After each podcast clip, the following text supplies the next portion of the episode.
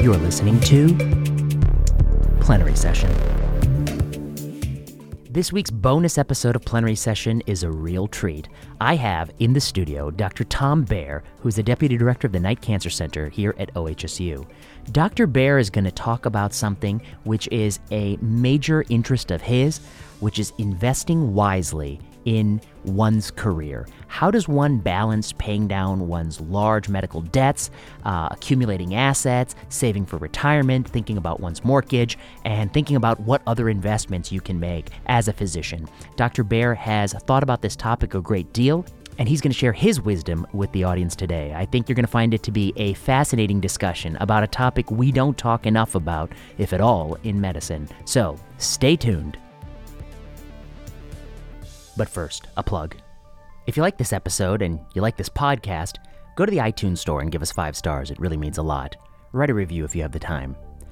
If you want to follow us on Twitter, we're at plenary underscore session. And if you really want to support this podcast, now there's a new option. You can go to patreon.com and you can back us, patreon.com forward slash plenary session. You can back us at any level that uh, you choose, and supporters will get access to links and articles that we discuss on this podcast, as well as slides for presentations. So go to Patreon. We could use your support.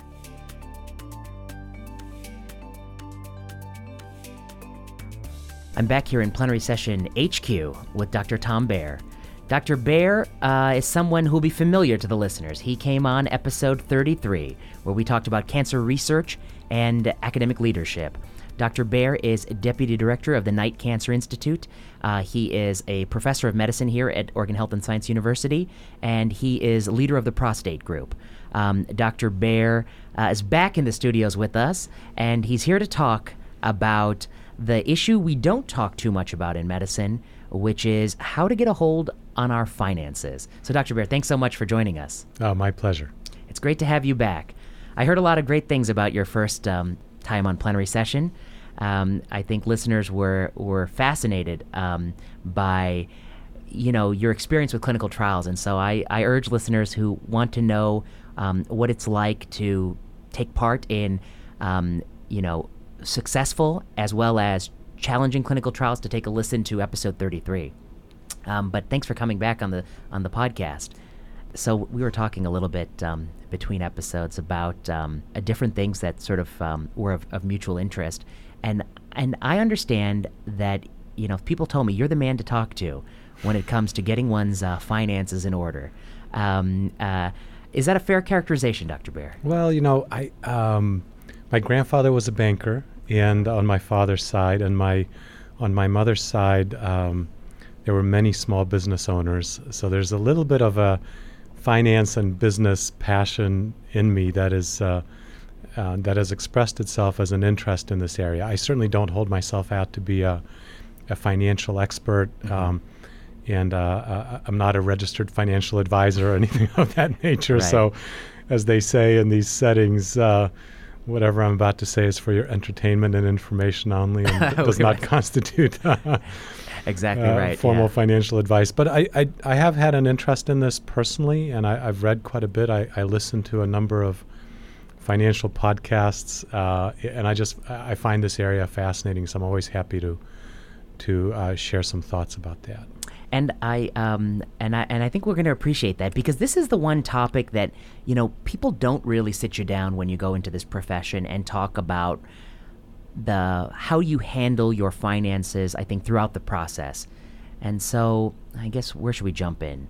I guess maybe we'll just frame the issue by saying um, I think these days the majority of students who finish medical school graduate with um, some amount of college debt. Um, hopefully, not too much, because there's some ways in which they can get some of that um, paid for.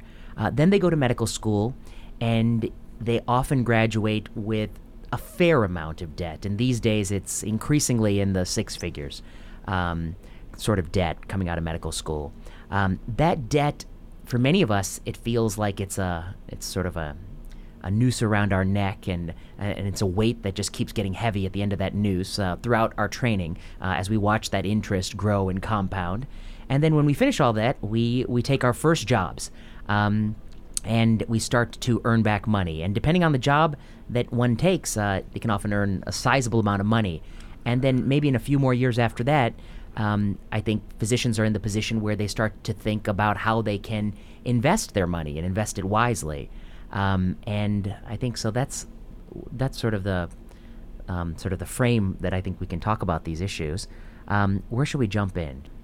Well, why don't we talk about the, the early days uh, uh, as Yeah. folks get started in their first um, practicing physician or faculty job and and are burdened by debt and um, uh, how how they might approach that situation. And uh, um, I think this may be a stereotype, but I think it's real. I think there there are a number of physicians who who get into trouble at, in that situation and and um, get off on the wrong foot. What, what what can happen to folks is that they've worked very very hard to get where they are.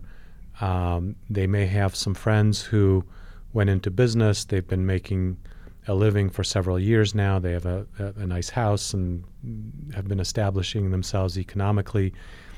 And uh, when folks get that get that first uh, uh, attending paycheck, um, they can um, sometimes feel like, well, they need to have a doctor's life. You know, it's, it's it's they've they've waited for a long time. Mm-hmm. Delayed time for- gratification. it's time for that doctor's house. It's time for that doctor's car.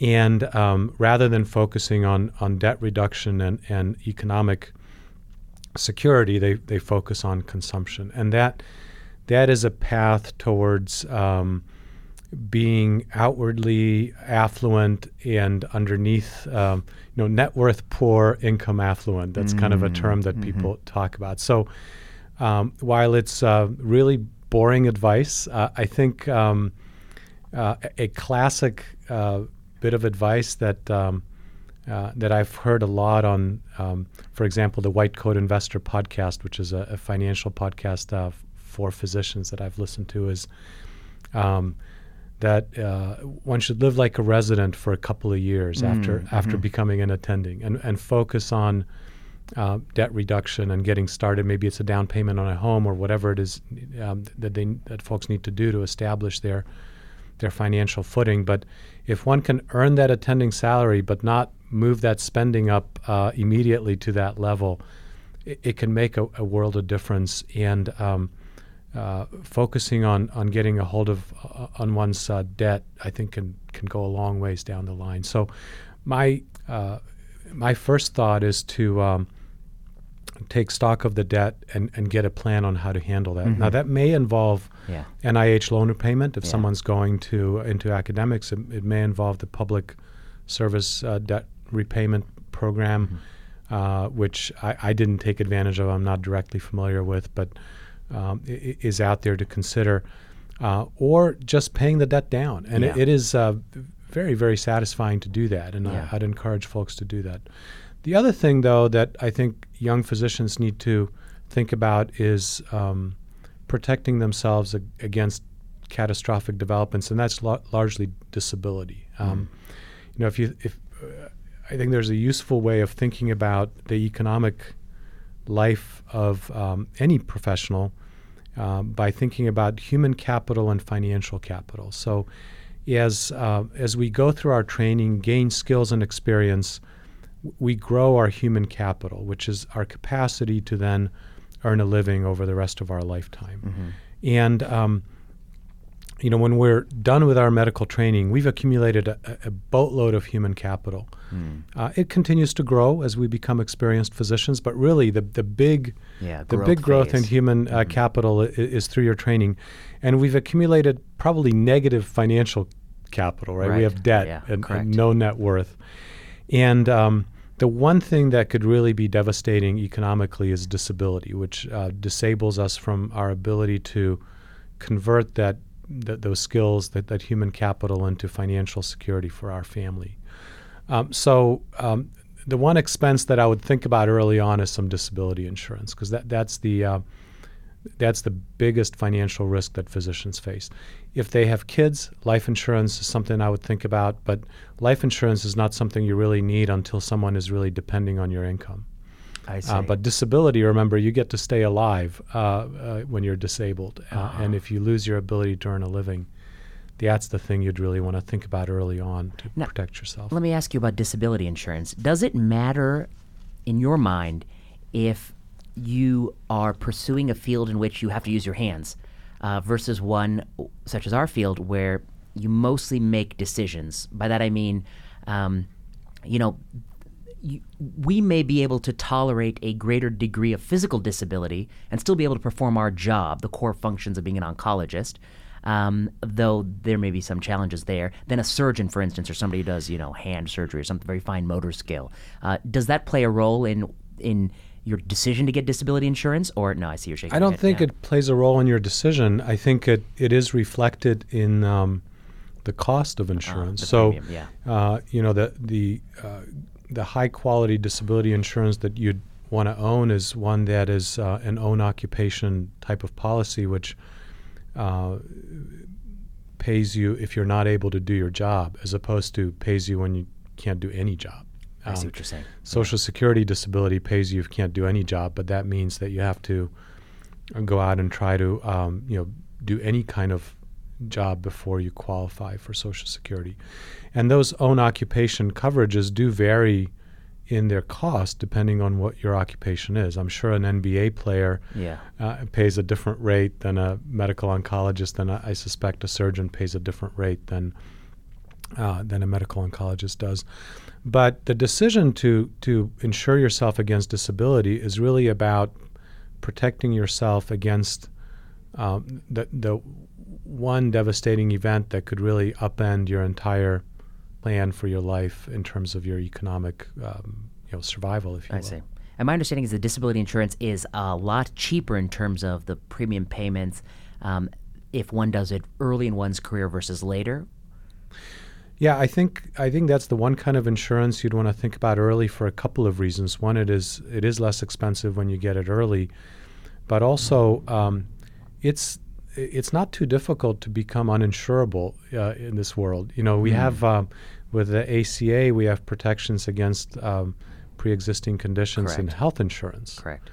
but those protections do not extend to the private market for disability insurance and life insurance and so on and so forth. So, if you um, happen to come down with diabetes or some other medical condition or, or are injured skiing and whatnot, you may find yourself um, not able to insure against uh, disability. So, um, and and then the other thing is that the disparity between your human capital and your financial capital is greatest early on. I so, see.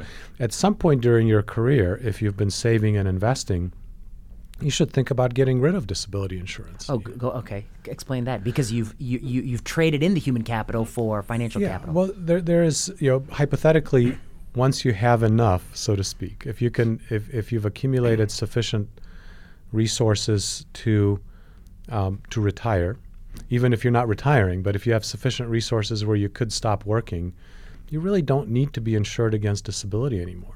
because Mm, that's if something were to happen, yeah. uh, you you you're okay. Yeah. Um, so it's it's those early years where uh, maybe the risk of disability is not great, but the consequences uh, are absolutely devastating. I see.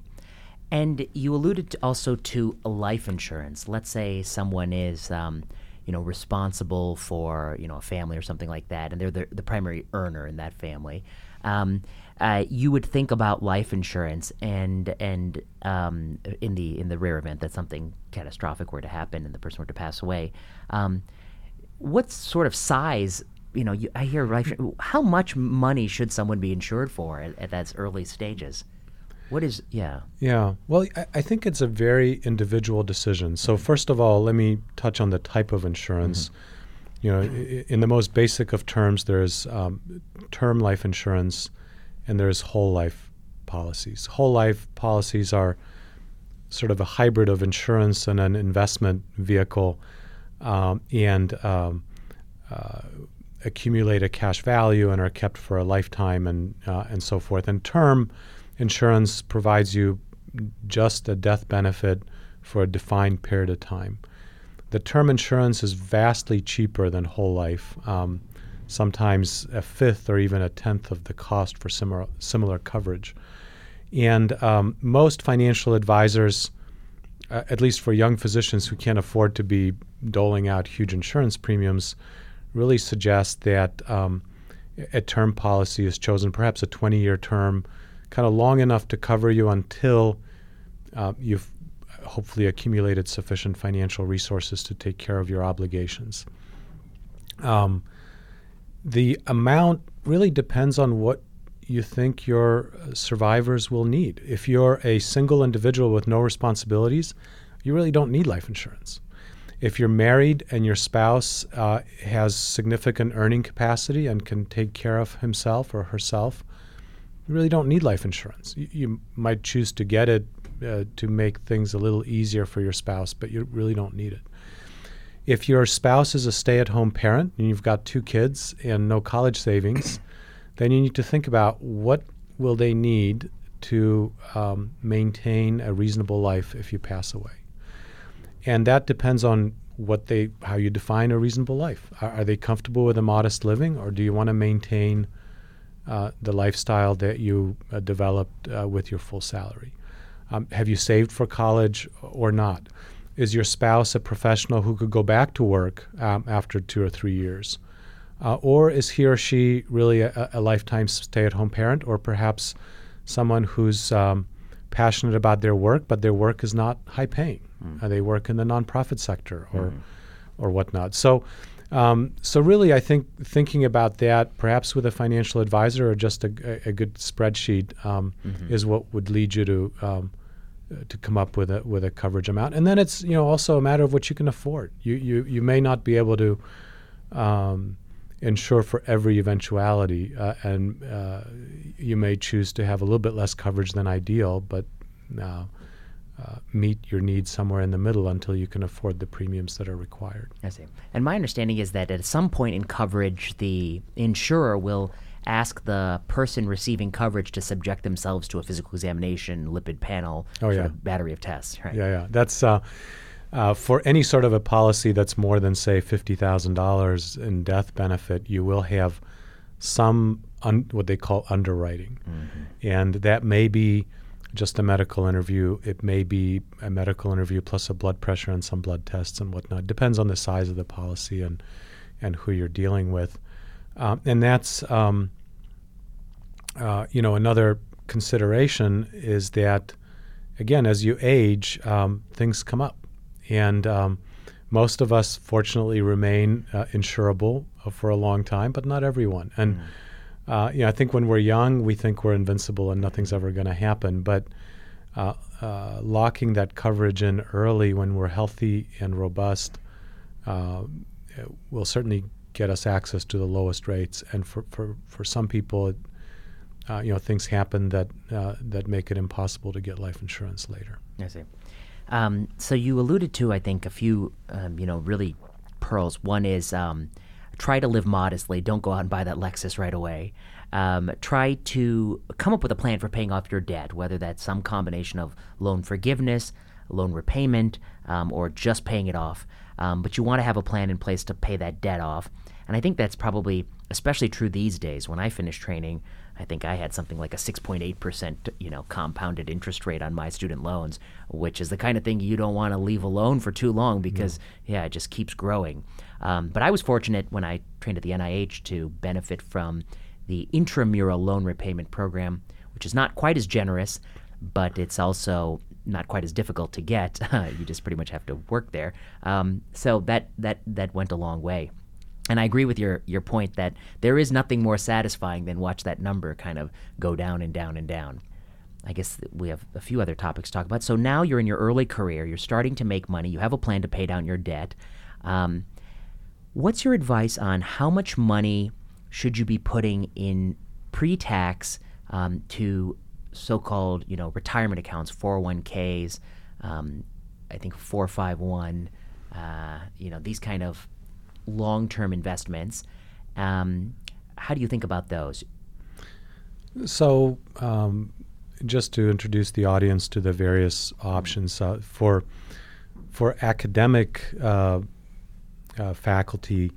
Um, there may be a pension plan from the university, and then there is um, opportunities to defer additional income, and the, typically there's a 403b plan and a 457 plan. Those are two different vehicles, and um, they uh, max out at um, 18 something like $18,500 a year unless you're over the age of 50, in which case Mm. you can do a little bit more. Some institutions offer Roth options on those as well. So there's a difference between a, a standard 403b and a Roth, Roth 403b. The standard one, you get a tax deduction in the year that you contribute the funds. But then when you take the funds out of your account, uh, when you're retired, you pay income tax on what you put in and all the earnings. Uh, a Roth account, on the other hand, is funded with after tax dollars, uh, but is never taxed again.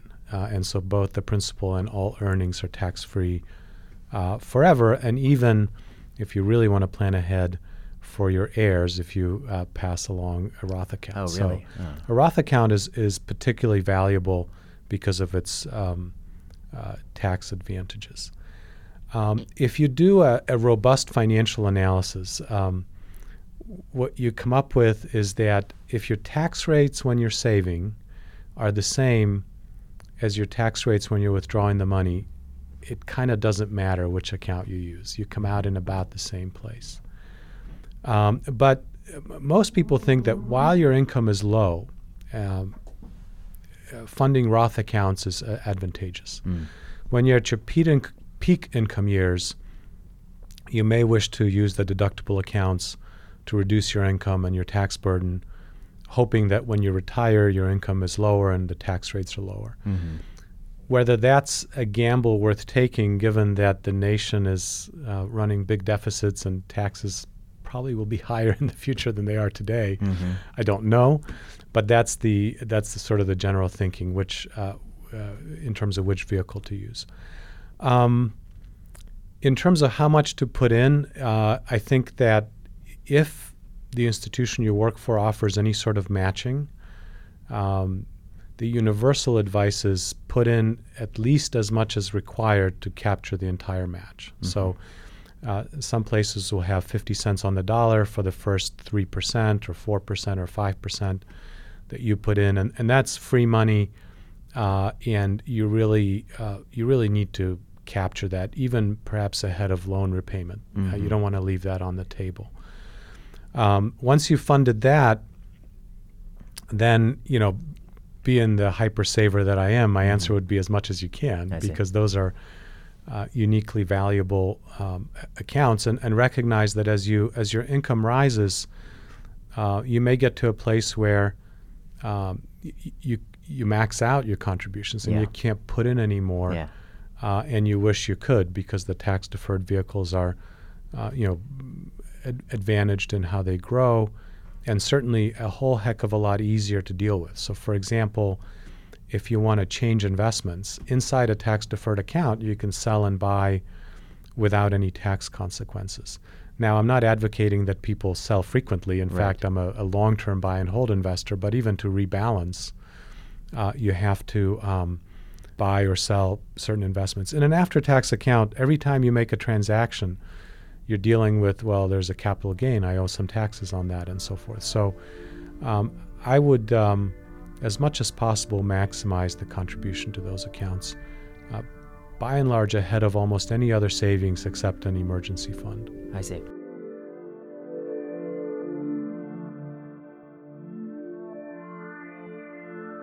Our profession is, I think, different than some other professions where the peak money making potential of someone occurs at an earlier age than in medicine. Um, by that I mean, uh, my understanding is that for many people, their 40s are the decade in which their sort of peak money making potential occurs. But in our profession, it seems as if it's the last years you work, whether that's your 50s, 60s, 70s, sometimes even beyond that.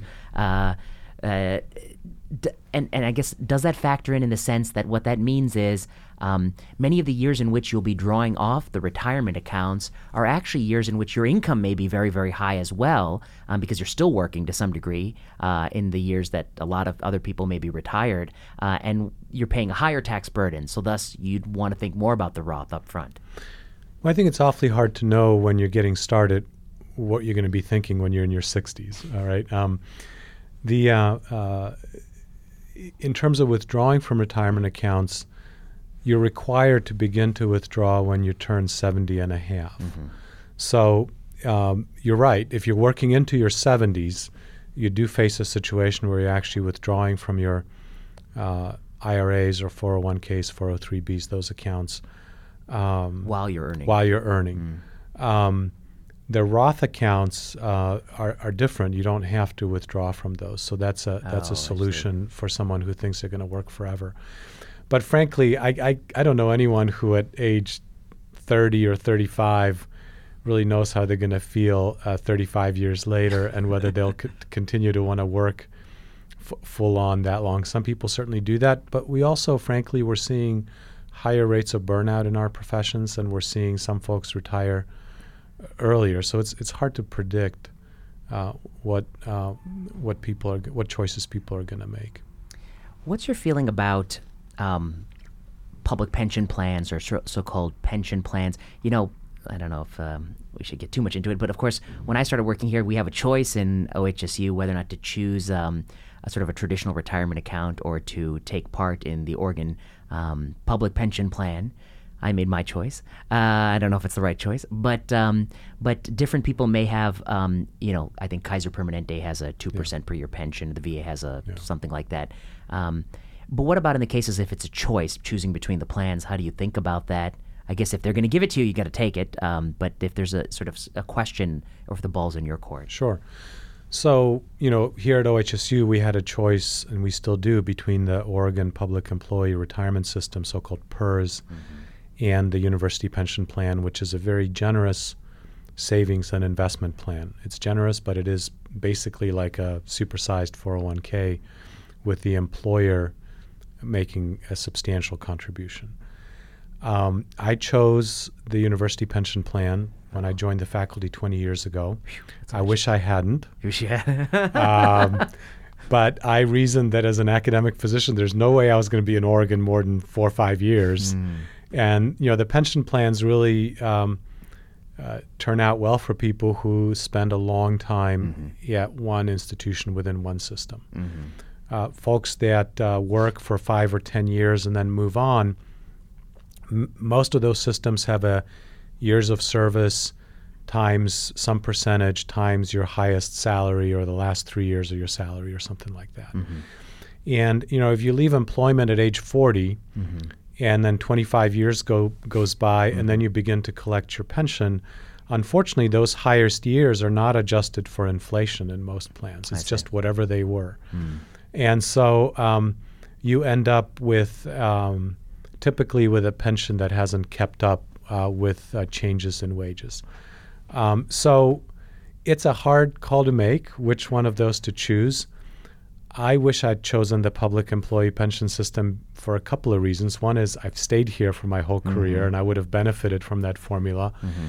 And the other is that it, it does diversify your risk a little bit. So uh, I've saved for my retirement in the 403b plan and the 457 plan, and my university pension plan is just more of the same. So mm-hmm. it's exposed to the same market risk, and it's uh, you know giving me the same headaches and anxieties about whether I'm investing correctly or not. If I'd had a portion of my pension that were guaranteed by the state, I, I think I would sleep better at night. But who knew back then? That's the choice I made. What choice did you make? Are you I'm- willing to share that with the listeners? Yeah, I made the I made the same choice as you uh, for almost exactly the same rationale, which is Yeah. that you know, in academic medicine, um, one doesn't know if um, you know one's going to be there for 20, 30 years in a single institution. It's always is some uncertainty. Um, uh, uh, but I guess if I, uh, uh, you know, if I have the same institution for 20 years as as you are, I would also, um, you know, have the same exact feeling that you do. I think listeners will know that this pension has been featured. Um, unfortunately quite recently in the New York Times because um, there's really no sort of ceiling on this formula, and there are a number of, uh, or at least a handful of people who are collecting sort of tremendous pensions, and that's what the New York Times did a little story on. Yeah. Um, and I guess, I mean, one thing I do think about with these pension plans is. Um, how they will be solvent uh, in some of these states long term. And I think actually even Oregon, even though it's it's a major I think difficulty politically in the state, um, we're still a little bit better than places like Illinois, where these public pension plans are huge um, liabilities for the state. You know, something like hundred billion dollar liabilities going forward. And it's, I guess, I always wonder, would the state ever default on their obligation? Will they have to default on their Yeah. obligations? Yeah. Well, I think I think first of all we should acknowledge that uh, the discussion we're having is a luxurious one. You know, most people in this country don't have a choice between a, a- a generous savings plan and a public pension. You know, so we're very lucky to even have this discussion, and I suspect many of our listeners may not have that choice, and certainly many private practice physicians uh, are responsible for uh, saving for their own retirement using the available investment vehicles and after tax accounts and so forth. So, um, uh, really want to acknowledge that we're in a unique place. I, do, uh, you know, the, the public pension system in Oregon has been reformed several times, and the, the present incarnation has clear limits on the pension uh, benefits, so it's not crazy generous like the so-called tier one was. But the, the tier one retirees are still retiring, and it is true that for them the formula is really straightforward. It's years of service times some percentage, I think one and a half or something like that, times three years of the highest salary. And when um, uh, you know when someone is uh, a senior executive in a in a healthcare system and has a salary north of a million dollars and work many many years, they end up with a pension that strikes most people as um, greater than one would expect. Um, the uh, the current pension system doesn't do that, but we still carry the liabilities for some of the decisions that were made 10, 20, and 30 years ago. And um, it's hard to imagine that a state would truly default on a pension obligation, but things that are hard to imagine sometimes happen in human history. So we'll, we'll see. I know that municipalities like Detroit, for example, have gone through uh, a bankruptcy process, and um, as I understand it, uh, you know, pension benefits didn't disappear in any municipality sort of bankruptcy, uh, and were largely protected at the expense of other obligations. But um, you know, there's certainly some risk to public pensions. Um, certainly, there's a greater risk to private pensions, Yeah. uh, which are uh, guaranteed by the pension benefit guarantee company, uh, corporation, or something like that. Uh, but that that has some limitations as well. Yeah, I know many of my colleagues who work in the Kaiser Permanente system um, sort of refer to the Kaiser pension plan as uh, the golden handcuffs uh, because once you're in there enough years, um, it is. Um, uh, almost invariably a poor financial decision to seek employment elsewhere because you have such a good pension plan. Uh, something like 2% per year for the first 20 years of their highest years of earning Yeah. uh, and then 1% thereafter. Um, and so they feel as if um, they trade a little bit of the salary for that sort of guarantee. Um, but Kaiser, of course, is a big and you know financially solvent system, and so they should be in good shape. Yeah, but but you are um, you are betting on the organization that you're working with continuing to be financially successful, and uh, I think um, it would be extraordinary to imagine Kaiser not managing to remain solvent. They're a well-managed organization, but history does show. Um, at least in the corporate universe, Yeah. uh, organizations that for a long period of time were sound and successful uh, and then became unsuccessful and failed. So, uh, you know, there's no risk. F- there's there's no risk-free life on this planet. There's always there's always something to worry about. And so, I think what I would say about that is that we should all diversify our bets. And so that's where, you know, insure against the greatest risks, save and invest um, through various strategies. If you have a pension plan, you can supplement that with your own personal retirement savings.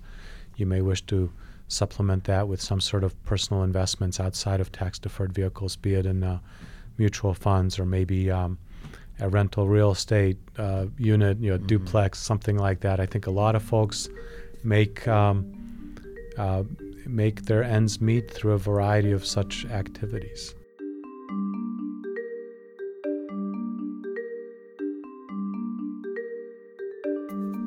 Let's uh, talk about some of these other things. So the next thing on my list was um, mortgage.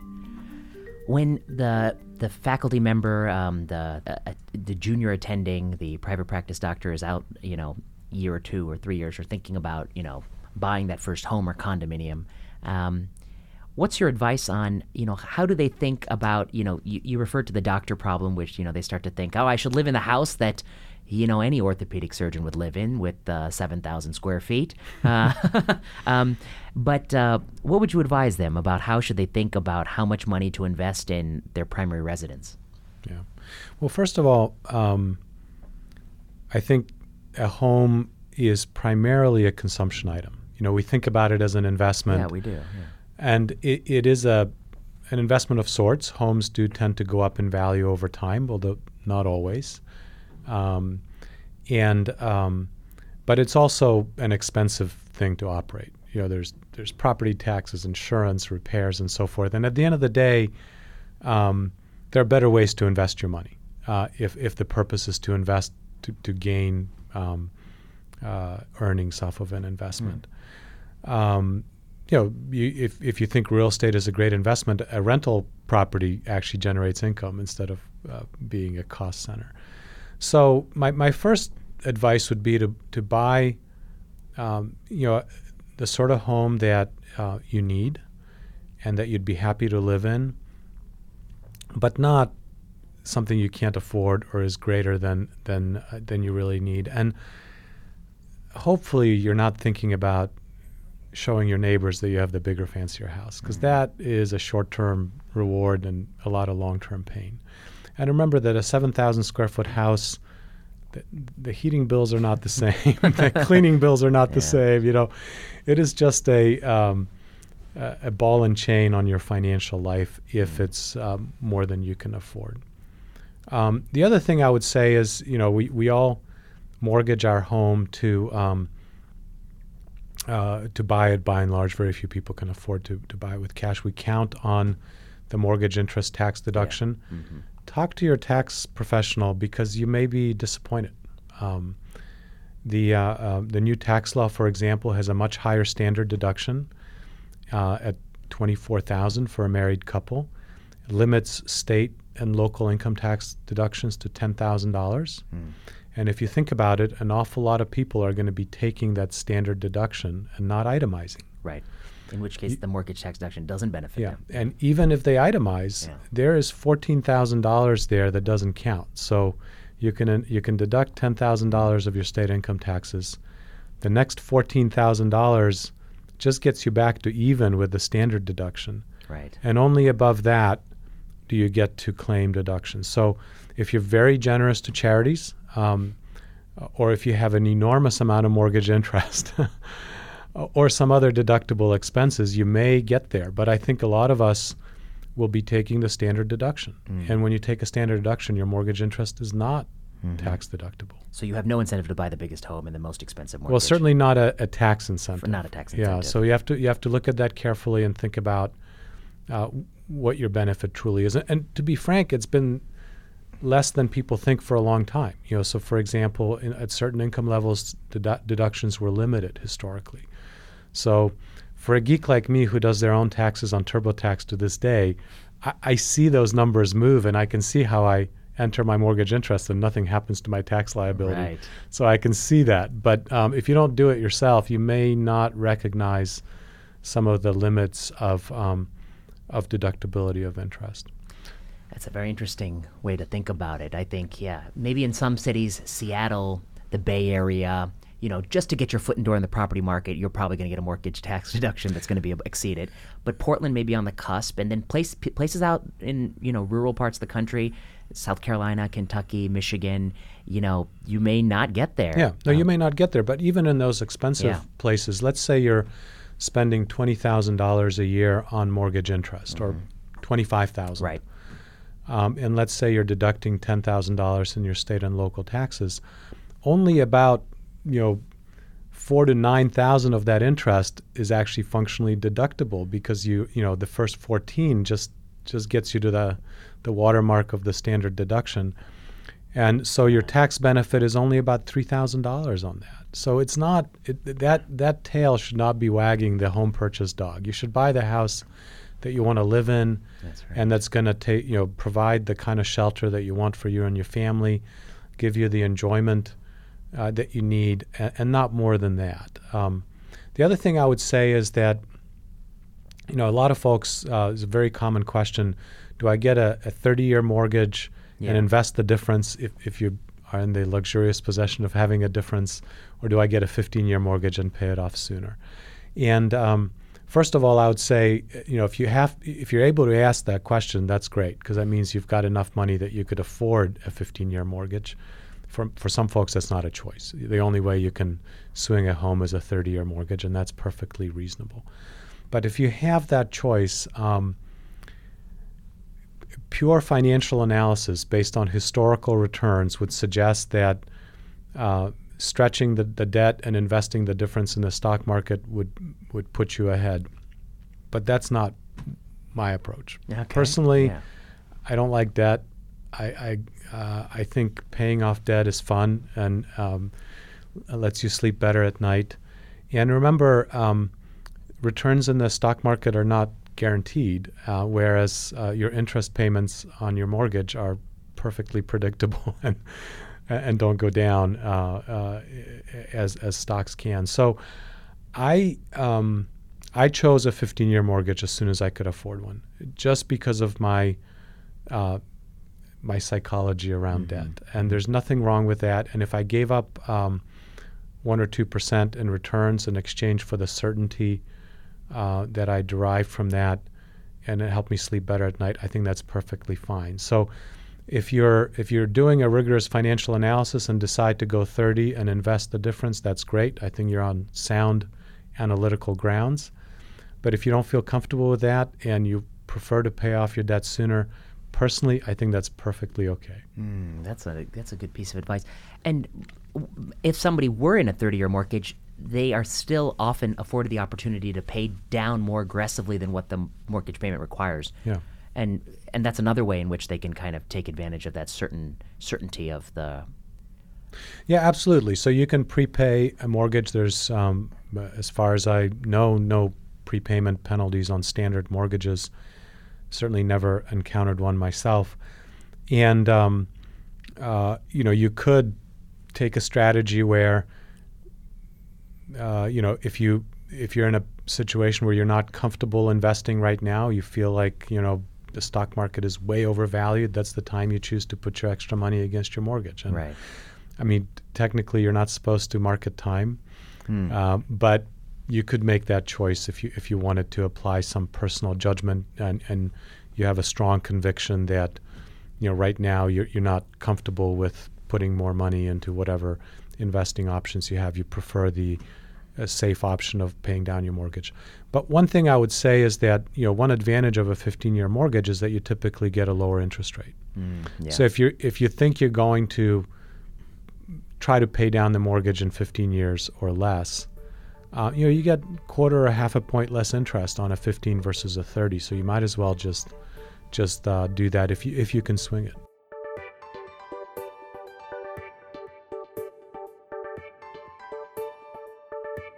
So, so we've talked a little bit about paying off the loans, um, you know, optimizing your retirement savings, um, getting that first home, but not, um, you know, not going extravagant just because you think you can get this magic mortgage tax deduction.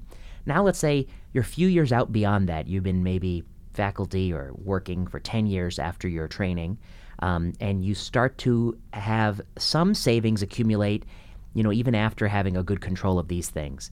Um, where do you think about putting that savings? Yeah.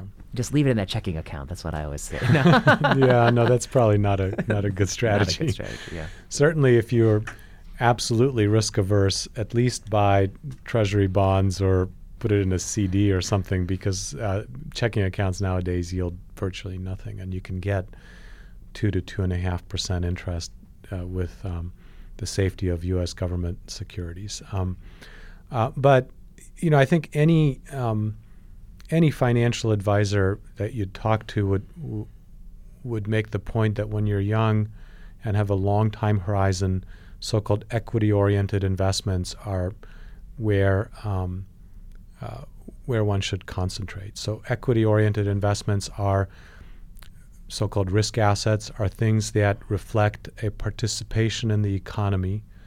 And so that could be stocks, it could be um, investments in real estate, either directly through ownership of a rental unit or indirectly through a real estate investment trust or something like that. Um, or if you're, you know, particularly creative and energetic inv- direct investment in a business. Uh, for uh, there are some people who, who, are able to pull that off. Mm-hmm. Um, equity-oriented investments uh, historically uh, deliver returns that are commensurate with the combination of what the business earns each year and the growth of that business um, over its lifetime. So, if you um, if you buy, just to keep things simple, if you buy a single family home that's a rental, your return should be uh, your, your rental income less operating expenses plus your appreciation, which hopefully reflects inflation. Mm. Um, that's typically better than what you can get in a passbook savings account or mm-hmm. uh, in a, certainly in a checking account. So, so-called equity orientation, um, I think, is an important component of any sort of a a financial plan. The other things that, that I think are important is diversification. Uh, you know, don't put your eggs in, in, in one basket. Um, you want to, um, uh, you know, if you're in, if we're, if we're, talking about marketable securities, stocks and bonds, you want to invest uh, in a broadly representative portfolio of U.S. Uh, and international, small and large value and growth. Um, stocks, you want to likely have some bonds to balance that and uh, not uh, bet on the hottest tip uh, or the latest um, uh, thing that you read about or heard about over uh, over lunch. Um, so a broadly diversified investment portfolio is is an important component. Um, low cost is critically important. So as you invest, particularly in, in mutual funds, uh, for example, or ETFs, mm-hmm the one thing you can control is the cost, uh, the internal cost of your mm-hmm. investments.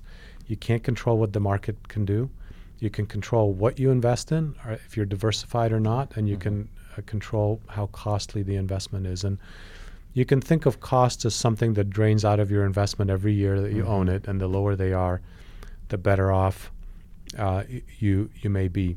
For that reason, some recommend um, just going with an index fund, something linked to the S&P yeah. 500, Vanguard 500 so, or something. So I'd be embarrassed to say that the, the longer I've done this, the the more I've come back to target retirement funds. You know, oh, yeah, if, okay. if you listen to any yeah. kind of a financial podcast, what they'll say is that uh, you should um, use a target retirement fund, which is a fund for those listeners that aren't familiar mm-hmm. with it, that blends stocks, bonds, U.S. international into a portfolio designed to take on a fair amount of risk when you're young and gradually dial that risk down as you get closer to retirement. Right. Does that automatically rebalance itself automatically? It's sort of a set it and forget it investment. Right. Most financial advisors will say that uh, you know you can do better than that with a sophisticated portfolio. And once you get to two or three hundred thousand dollars in investable assets, you should be blending yourself, you know, small, medium, and large, international, U.S. and and uh, rebalancing every year, and uh, and then you can maybe be a little more sophisticated and a little more tailored to your personal goals. And that's great if you can do it. Uh, but I have found personally that while I'm pretty good at not selling in a down market, I have a tough time rebalancing. Uh, mm-hmm. rebalancing is all about taking the asset that's appreciated mm-hmm. And selling some of it and investing in the asset that's lagged the market. I see. If you do that yeah. over long periods of time, uh, you improve your return. Yeah. But it's really hard to do psychologically. Yeah. Yeah. I'm just not good at it. I know I'm supposed to do it, but you know when when the small stocks are down and I have to take money out of bonds to invest in them, I don't always do it. Mm-hmm. And so I've decided for myself to move back to largely those boring target retirement funds that do it for me so I don't have to worry about that. And I, I consider myself a fairly knowledgeable, sophisticated investor, and mm-hmm. yet that simplicity for me, for my behavioral limitations, uh, I think is the, is the right choice. Um, there's a whole field of so-called behavioral finance that that captures the uh, the, the, sense that we as investors, um, uh, you know, behave uh, often irrationally and not in ways that um, uh, that we we know serve our best interest. You know, mm-hmm. so mm-hmm. what we should be doing is investing for the long term, not timing the market, rebalancing regularly, setting a portfolio once that is well designed, carefully crafted, and sticking with it through thick and thin. And if we did all that correctly, uh, history teaches us that we will be better off. But um, if unless you're absolutely confident that you can do it, it, it can be nice to just turn that over to a low cost mutual fund company and have them do it for you. Mm-hmm. Uh, and that's what I've done after 20 years of pretending I'm a good investor and doing some things right and screwing up some other things. Now, how does one balance the decision to invest in, you know, as, as you put it, you know, this well run mutual fund, this target investment fund, uh, versus also taking on buy a little rental property? Um, how do you do? How do you make that choice? Yeah, well, I think those are very different. Um, the uh, you know individually owned real estate is um, uh, you know from my perspective a, a, diversifier. It's a different asset completely from the stock market. Uh, it's something that um, uh, can be a huge headache. Um, yeah, and so you have to be willing to um, put some time into it. It doesn't mean you have to be the landlord. I mean, you can you can hire a property manager to identify tenants and get them in, get them out, uh, uh, negotiate lease agreements, and fix things that need to be fixed. Uh, but even when you have a property manager, there is um, uh, there's inevitably decisions to be made and and um, uh, interactions that you have to have to oversee the property. Um, you also take some risk. I mean, you, you, know, if it's been wonderful to own real estate in Portland and Seattle, and, and it's not been so wonderful to own real estate in um, Detroit.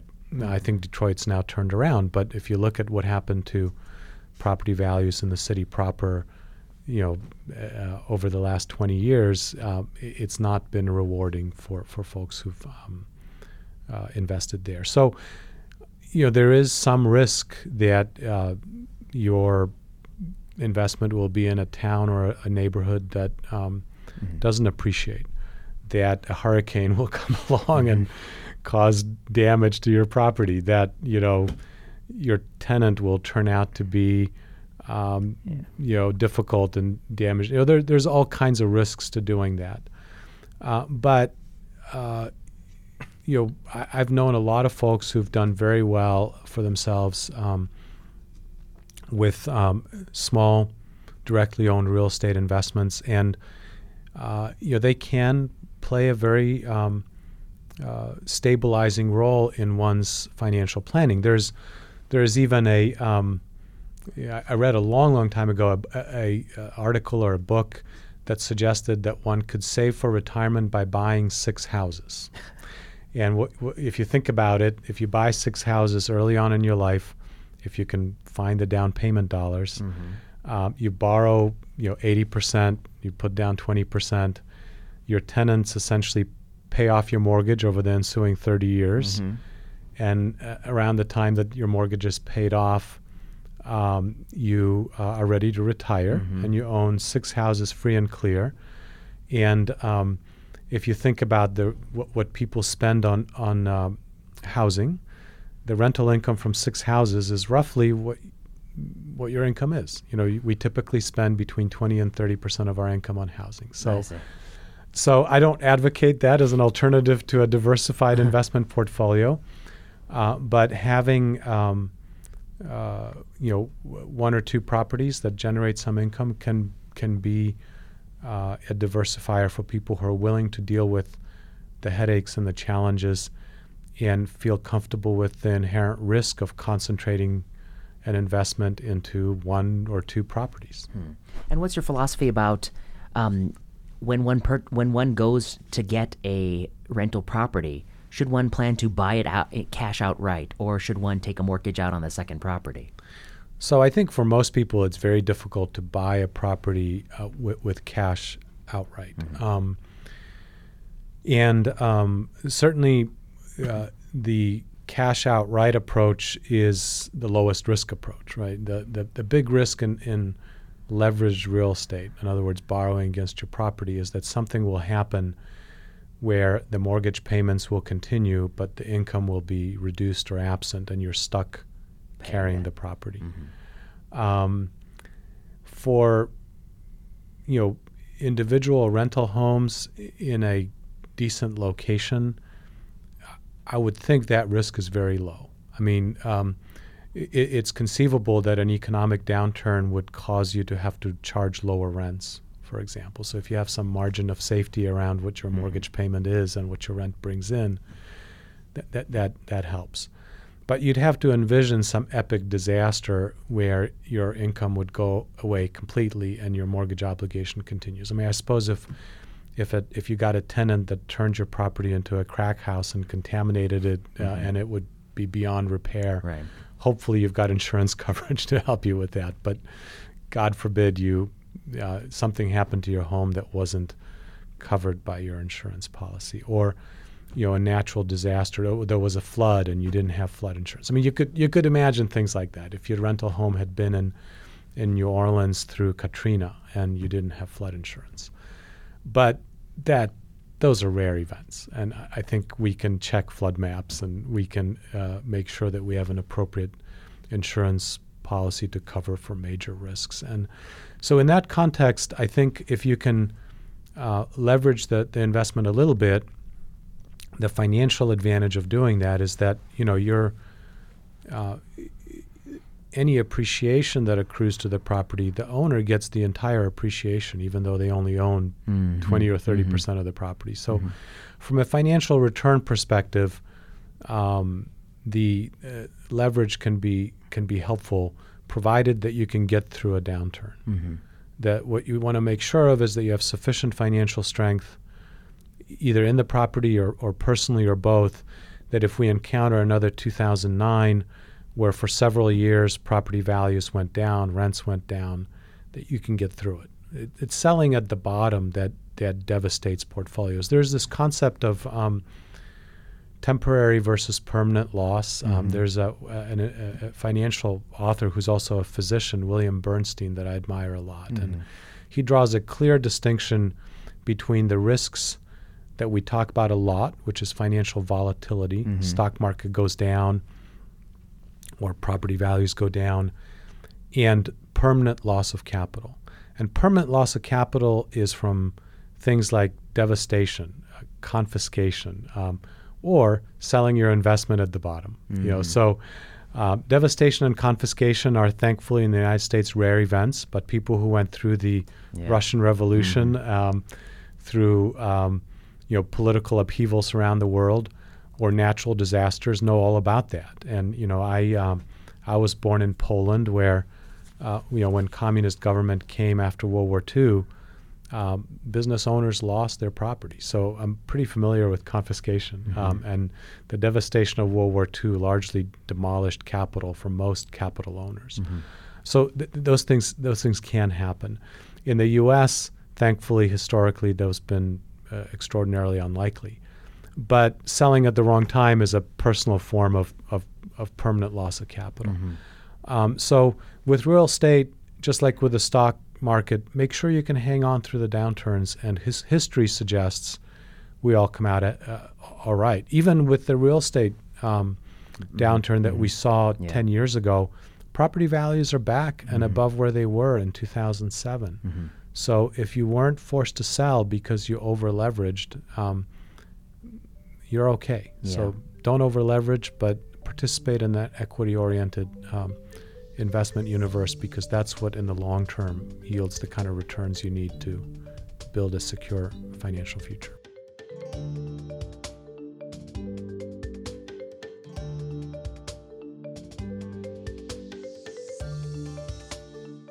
What's your advice for how much funds someone should have as sort of liquid assets for emergencies that may arise?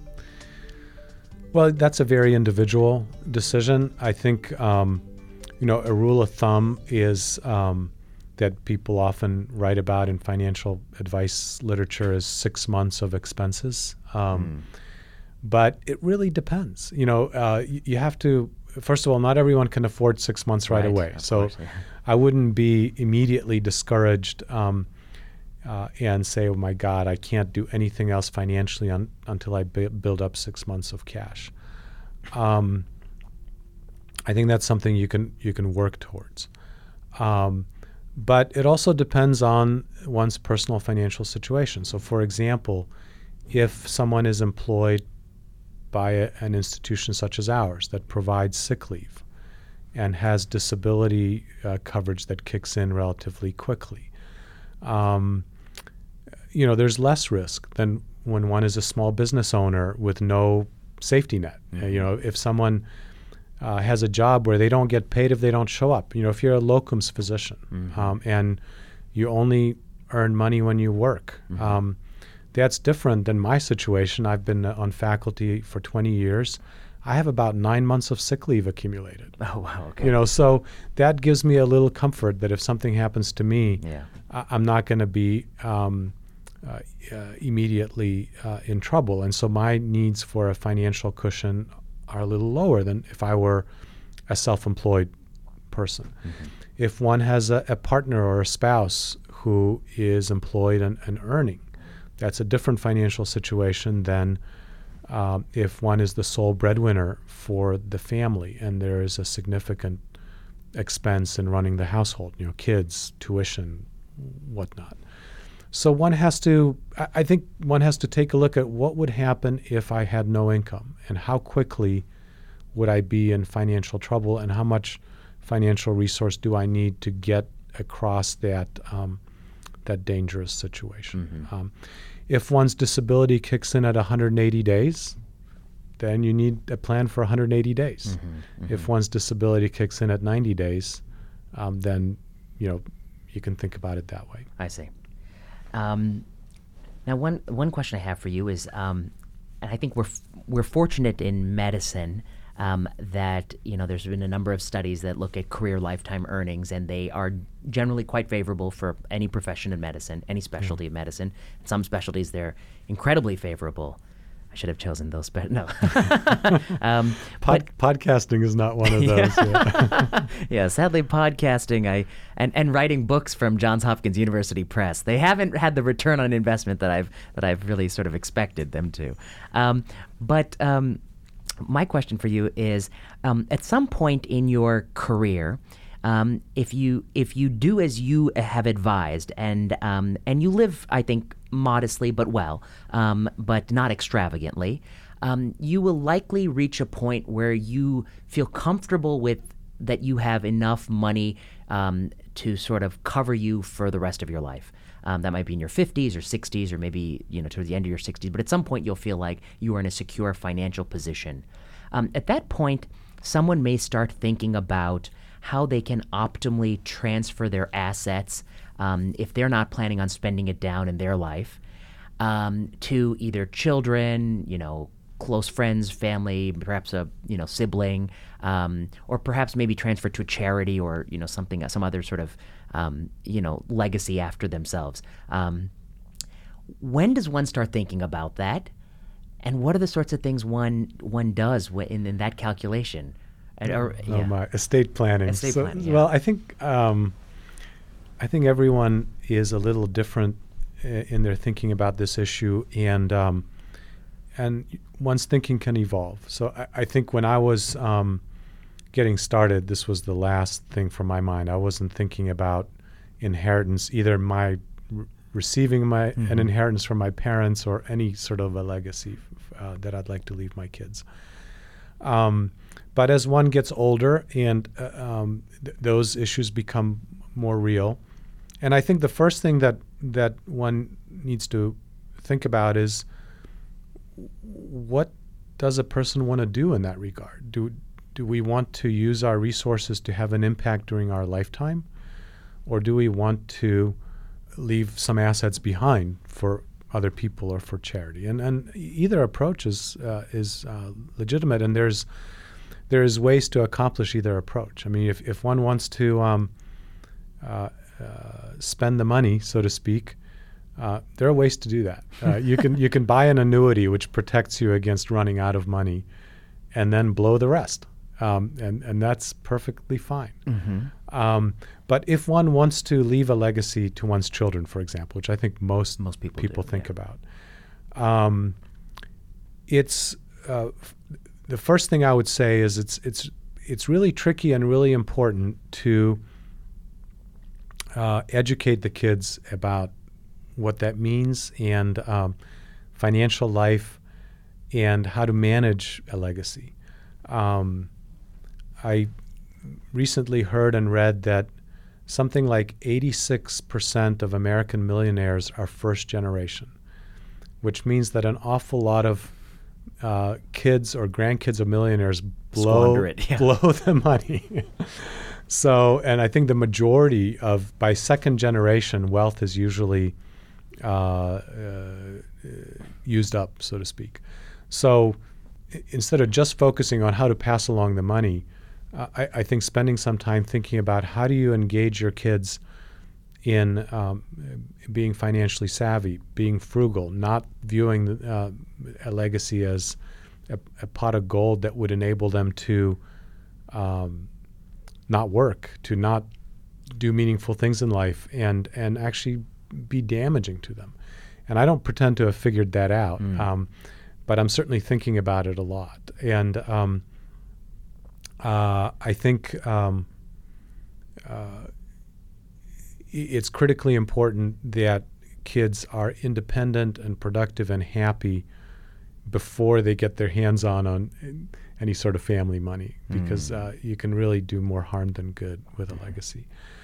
Um, the uh, in terms of actual financial planning, uh, you know the the the biggest issue that people think about is estate taxes, right? Mhm. So um, uh, nowadays, uh, The ceiling the, is high. At the federal level, the ceiling for estate taxes is very, very high. And if you're fortunate enough to be Beyond that, beyond that, then you need to be talking to somebody other than me to get your financial advice. Um, what is the ceiling? Twelve million or so? it's 11 and a half million, million yeah. per person. person, so a it's, couple would be uh, at 22. Yeah, it's it's uh, now you do have to manage the process correctly and file an estate tax return when the first person dies and things like that to, to capture those portability requirements and so forth. Um, but it is very very high. Um, so I think the importance of sort of classic estate planning, at least at the federal level, is a little less acute than it used to be. But what a lot of people don't know is that state estate taxes can be substantial and vary a great deal, and um, don't necessarily follow the federal rules. So here in the state of Oregon, estate taxes begin at one million dollars. There is no couples portability, and um, the rates quickly go up to 16%. So if you have one of those $11 million estates, um, you know, the state of Oregon is going to get about $1.8 million of that. And so even though um, planning at the federal level may be less important, planning at the state level is still an issue. And so, you know, in that context, some of the things that, that folks do is gifting during their lifetime. You can gift um, up to $15,000 um, from each person to each person. So if you have two parents and two kids, you can gift $60,000 a year Mhm. um, uh, to your kids or to some sort of a, um, a trust for your kids. And uh, th- that isn't subject to um, uh, tax gift taxes or estate taxes. There's a correct way to do that, and, and um, one has to keep correct records and so forth. But um, w- one can do that. And there's sort of more complicated uh, trust arrangements and so forth that are really beyond the scope of what I think I can uh, soundly offer. Um, but you know, a couple of things that that may be sort of basic that people don't know about is that um, IRA accounts present some unique challenges. Um, when when somebody dies, um, an IRA, IRA account's dollar value uh, counts dollar for dollar towards your estate, even though it's pre-tax money. Hmm. Okay. And um, So if you're inclined to convert your IRAs to Roth IRA accounts, you reduce your estate um, and pay less in estate taxes, even though you transfer the same amount of value to your heirs. I see. So that is something to think about. And poorly handled IRA accounts can really blow up on people because um, if you pay um, the income tax on, on the withdrawals and an estate tax, you can actually tax away much of an IRA account's value. So if you have a large tax deferred account, get some good advice from a, uh, an estate tax attorney or, or an accountant who knows uh, a, a lot about transferring IRA accounts to your heirs because that, that's something you really want to pay attention to. What about moving to a different state? That's, uh, go to Vancouver and just cross the bridge. No, I don't know about Washington State, but what about to avoid some of the state level estate? I'm sure people do do it. Oh yeah, I think uh, people do, and and I I do worry a little bit about the state of Oregon losing its philanthropically inclined Mm-hmm. Older citizens because they don't want to die um, Mm-hmm. in Oregon and owe a substantial estate tax. Um, and I'm, I'm not sure that our state is is wise to uh, have an estate tax that is so much more stringent than the federal level. Um, you know, my my mom lives in the state of Maryland, which is very much a blue state, uh, but it is moving its its limits up higher, not quite to the federal level, but a little higher, so that it's not static and at the same level as it was 10 or 20 years ago. Uh, so people do move. Um, it's a you know, I wish we didn't have to move for tax purposes. I think most people don't move for tax purposes. M- Yeah, most people m- live where they want to live because they want to be close to their kids and their friends. Uh, but yeah, you you can you can certainly move um, to another state uh, uh, if you can predict when you're going to die. You can move, uh, you know, at the last minute, but that's pretty hard to do. Yeah. Well, I um, I want to thank you for coming on and taking us through all these interesting topics. I, I learned a fair bit. Um, I I don't want to admit to all of my mistakes, but I see a few of my mistakes. Oh, From um, Believe me, I've made many mistakes. you have. uh, uh, yeah. um, I think that um, the the one thing that um, you know I I do th- you know I think that I, I got right is um, you know continuing to live sort of frugally and um, uh, after becoming an attending from from fellowship. But then the more I kind of go down, you know, as the years go on, I realize that when it comes to sort of the, the things of consumption, uh, there are very few of those things that actually interest me as a person. You know, most of the things that interest me are things that are very, very low in price. Uh, like, You're lucky. Yeah. you know, like, yeah, I know. Yeah, I mean, I, I think it's really important to think about what what you value personally. So for our family, we really value time with family and travel, and so we. We, we don't travel luxuriously in the sense that you know we don't go from four seasons to four seasons, uh, but we do spend uh, a fair amount of our capital on on travel, um, uh, and that is we view that as an important thing that we're passionate about and, and really enjoy it enriches our lives. Mm-hmm. And some people might take a look at how much we travel and view that as a luxury, but for us, it's a meaningful thing that we mm-hmm. want to do. Mm-hmm. Um, on the other hand, the most expensive car I've ever purchased was thirty-three thousand dollars, and I've never, I've never purchased a, a you know a, a new Mercedes or any kind of Mercedes for that matter, even though I, I look I look upon cars and think, wow, they're beautiful and fantastic. Yeah. I, I've chosen not to, uh, not to spend money. Um, on very expensive cars. You know, we live in a home that's uh, 2,400 square feet. It's in the city. It's a nice, comfortable home, uh, but um, it's no mansion, and it has a small backyard, and we have neighbors right next door. We enjoy that. We like that. Uh, it works for us, um, but it's also enabled us uh, not to be financially stressed because we it's a home that we we could afford fairly early on. So um, aligning your spending with with your values and what you enjoy and what you really value and, and, and appreciate and will look back on as worthwhile. I I think that's critical. And you know, being crazy frugal is is also um, n- not necessarily a good idea. None of us l- can take it with us, and we don't live forever. So Right. if there's something that you really really appreciate and enjoy, um, by all means, if you can afford to do it. Um, but um, Uh, but one of the things I enjoy is um, managing our economic situation so that I feel secure and comfortable and know that I'm not uh, depending on next month's paycheck just to pay last month's bills. Mm-hmm.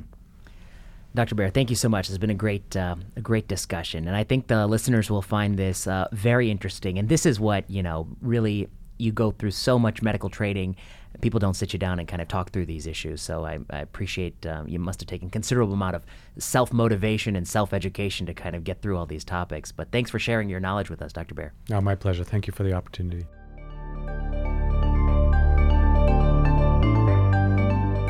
You've been listening to Plenary Session. Plenary Session is a podcast at the intersection of medicine, oncology, and health policy. I've been your host, Vinay Prasad. If you like this podcast and you like this episode, go to the iTunes store and give us five stars. It really means a lot. If you have the time, write a comment. If you want to give us feedback, you can follow us on Twitter at plenary underscore session, or you can send an email to plenarysessionpodcast at gmail.com. We like to know what you're thinking. What could be, be better? What topics could we cover? Um, how can we improve? Finally, Plenary Session owes a debt of gratitude to Kiana Klossner, Audrey Tran, and Ian Straley.